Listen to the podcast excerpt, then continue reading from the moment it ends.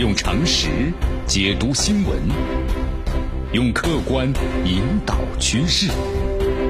今日话题，这里是今日话题。大家好，我是江南。昨天上午的时候呢，国新办是举办了新闻发布会，是发表了长达的二点七万字的新时代的中国国防白皮书。这是从九八年以来呀，咱们中国发布的第十部国防白皮书了。呃，其实我不知道大家看了没有啊？就江南把这个全文呢都看了一下。这次白皮书啊，跟前九次相比，这个内容和风格呢大不相同啊。请记住是大不相同啊。为什么这么说呢？你看这个书的话呢，使用了特别坦率直白的语言，清晰表达了中国如何看待当前的世界安全形势，包括中国的安全威胁从什么地方来，又详细的介绍了咱们中国目前的军队的领导指挥体系、国防力量，包括呢还公布了二零一零年至二零一七年的军费开支。可以说呀，这份白皮书，它不仅展现了咱们中国呢军队在新时代的一个自信和开放态度，同时还透露出了无处不在的实战的信息，所以看点呢非常非常多。你看十九大报告指出啊，经过长期努力，咱们中国特色的社会主义呢进入了新时代，这就是咱们中国发展新的历史方位。同样呢，经过国防人多年努力，咱们中国的国防建设啊也进入了新时代。你看这次的白皮书啊，首次提出了建设新时代中国国防的防御性的国防政策。首次公开了新时代的军队四个战略支撑的使命，首次把永不称霸、永不扩张、永不谋求势力范围作为中国国防的鲜明的特征。那么，中国官方如何看待目前的世界安全形势呢？包括以及自身面临的安全威胁呢？你看，在这个开篇当中啊，国际安全形势呢有这么一部分，白皮书呢直接点出，美国国家战略调整了，奉行单边主义政策，那么加快提升呢核、太空还有网络。导弹防御等领域的能力，引发大国呢这个竞争和军备竞赛，这是当前呢世界主要的不安定的因素。大家还记得前就是前苏联吧？前苏联当时呢是经济上被拖垮了，对不对？就是军备竞赛嘛。那么当时在八十年的时候，美国呢推出了一项星球大战，当时是里根总统星球大战啊。那么当时这个苏联的话呢也也不怎么样呢，不能落后啊，也是大规模的投入。但但是呢，你看。呃，这个前苏联的话，经济呢就被这个军备竞赛呢完全的拖垮了啊。那是美国的一个策略。那么现在美国又是又把这什么呢？故技重施啊。呃，在中国周边的亚太地区，总体的趋势啊还是非常保持了稳定。但是白皮书也指出了，是亚太地区成为大国博弈的焦点，给地区安全的带来不确定性的是，美国强化亚太军事同盟。你看，加大了军事部署，包括干预力度，在韩国部署萨德反导系统，是不是？它破坏地区的。战略平衡，日本的调整军事安全政策，增加投入，谋求突破呢战后的体制，军事呢外向型的增强。澳大利亚持续巩固呢和美国的军事同盟，强化呢亚太地区军事的参与力度，试图在安全事务当中啊发挥更大的作用。那么咱们中国如何看待自身国家安全面临的风险挑战呢？其实有三个方面。你看，第一就是反分裂。白皮书呢把台独的分裂势力，包括其活动，那么称作是台海和平稳定的最大威胁。祖国和平统一的最大障碍，直接点名了民进，就是民进党当局，说他们顽固坚持分裂立场，强化敌对抗，那么在分裂道路上是越走越远，同时还点了境外的藏独和东突的名字。那么第二就是国家安全了，除了像边界的划分、岛屿领土呢，还有海洋的划界的争端。这白皮书啊，专门点名个别的域外的国家，包括呢军舰和飞机对中国呢频繁实行了一些抵近的侦察。多次非法闯入中国的领海，包括呢有关岛礁附近领空，危害中国国家安全。第三是专门提到了中国的海外利益，你面临恐怖主义、海盗等威胁。同时呢，在非传统的安全领域点了三大块，就是核、太空、网络空间。好，这些都是啊非常值得注意的表述。你认清这个威胁从何而来，你才有针对性；你看清未来的安全的威胁形势，你才能够提早的布局。所以说，白皮书啊提出了被称为“四个战略支持”的新时代人民军队的使命的任务啊！你看，为了巩固中国共产党领导呢和社会主义制度提供战略支撑，为捍卫国家主权统一、领土完整提供战略支撑，为维护国家海外利益提供战略支撑，为促进世界和平与发展提供战略支撑。这三前面三个战略支撑的话，挺容易理解的。那么最后的促进实丁世界的和平和发展，会不会有点太虚了呢？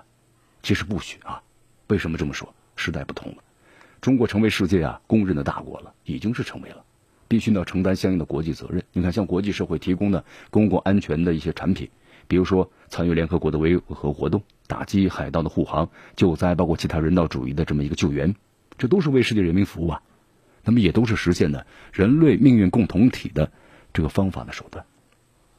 然后咱们从实力角度来分析一下啊，就大家都知道这国防呢特别花钱。呃，简单看了一下，二零一七年这个白皮书所公布的，咱们中国的国防开支呢是达到了一万零四百三十二点三七亿人民币。这个比重的话呢，其实在咱们国家财政支出的很小，只有五点一四。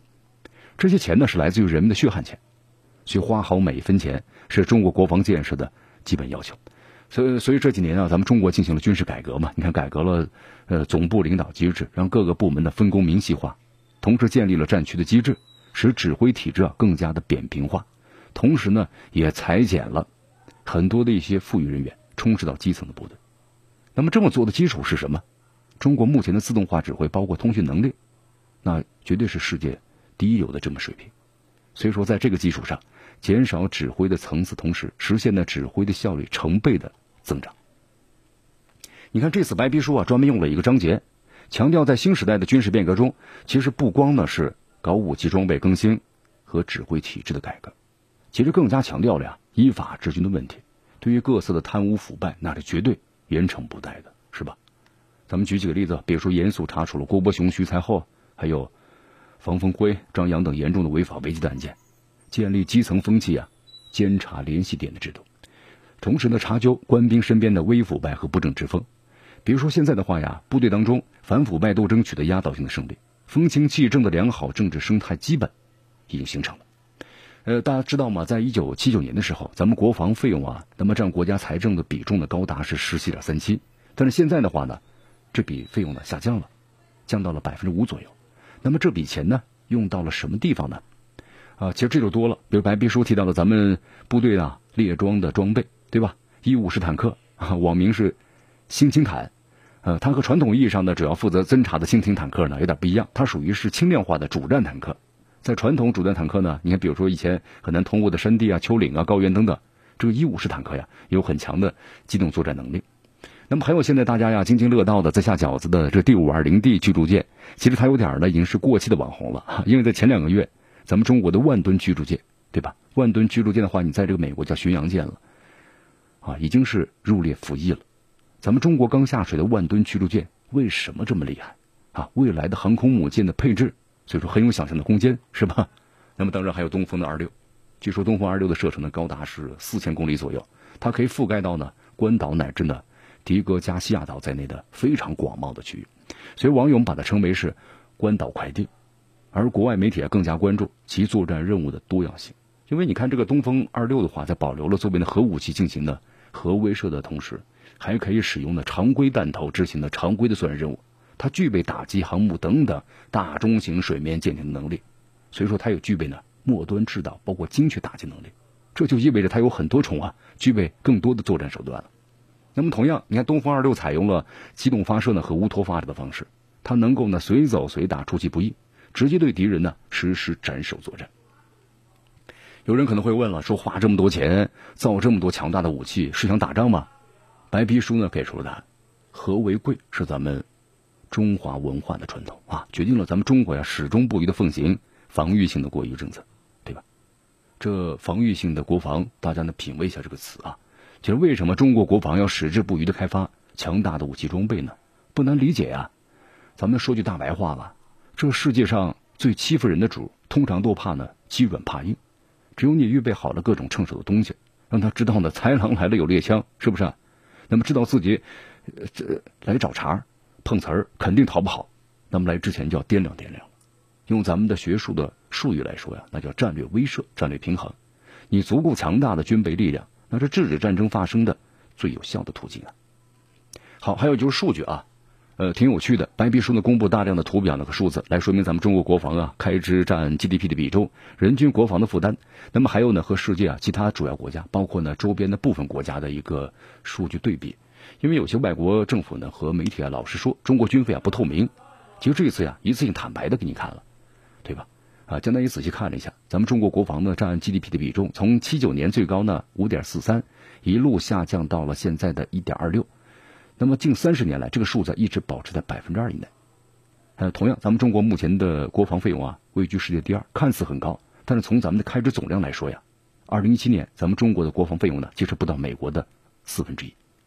所以说，作为这个世界第二大经济体，咱们中国的国防啊，位居世界前列的国家，如果相比的话，无论是 GDP 还是国家财政支出的比重，呃，还是国民人均和军人的人均的数额，那是都处于呢比较低的一个水平。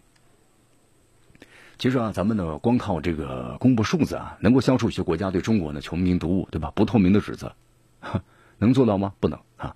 关键呢还要靠争取人心，是吧？近些年咱们中国呢有那么多的军事外交活动，是吧？军乐团互访到联合演习，其实呢都是在解决啊透明度的问题。呃，很多人对中国的外交政策中啊，就对外援助很难以理解。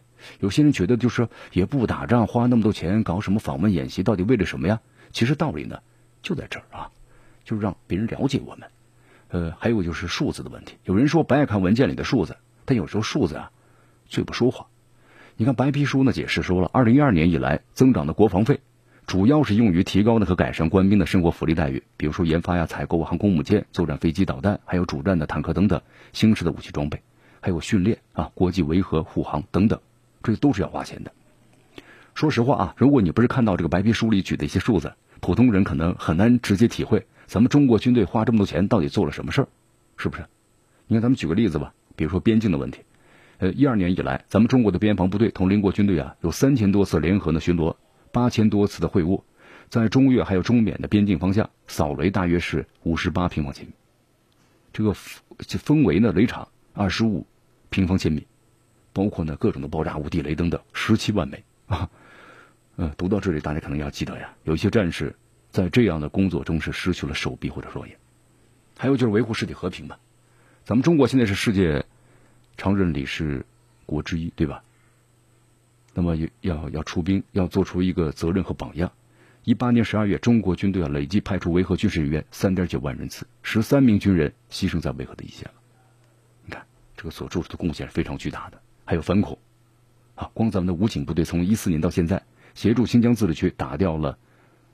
暴力的这个恐怖的团伙一千多个，抓获人员一万多人啊！简单算一算，你看五年时间，平均每年打掉呢三百多个暴力团伙，抓获这个暴恐分子两千多人，几乎是每天一个团伙七个人的节奏。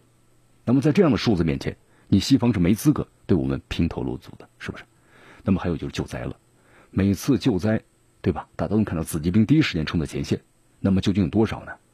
你看，从一二年以来啊，咱们解放军和武警部队啊，出动了是九十五万人次，组织民兵呢一百四十一万人次，包括出动各种台车是十九万台次，舰艇是二点六万次，飞机呢是八百二十架次，等等等等，非常多了啊。所以说，真的有时间的话呢，希望大家呢好好去看看这篇这个全文国防的白皮书，可能花点时间，但你读完之后啊，你就会明白了，这个世界啊并不太平。那么同样读完之后呢，你也会跟江南有同样的感受。有人替你负重前行，这绝对不是一句煽情的空话。用常识解读新闻，用客观引导趋势。今日话题。